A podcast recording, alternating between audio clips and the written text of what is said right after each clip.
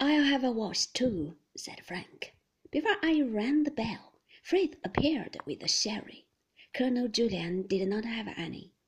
I took some to give me something to hold. Colonel Julyan came and stood beside me by the window. This is a most distressing thing, Mrs. De Winter, he said gently. I do feel for you and your husband most acutely. Thank you, I said. I began to sip my sherry. Then I put the glass back again on the table. I was afraid he would notice that my hand was shaking. What makes it so difficult was the fact of your husband identifying that first body over a year ago, he said. I don't quite understand, I said. You did not hear, then, what we found this morning? he said.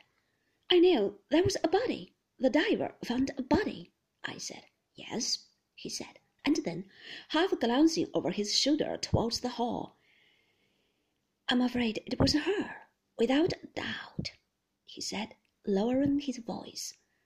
I can't go into details with you, but the evidence was sufficient for your husband and Dr. Phillips to identify. He stopped suddenly and moved away from me. Maxim and Frank had come back into the room. Lunch is ready. Shall we go in? said Maxim. I led the way into the hall, my heart like a stone, heavy now. Colonel Julyan sat on my right, Frank on my left. I did not look at Maxim. Frith and Robert began to hand the first course. We all talked about the weather.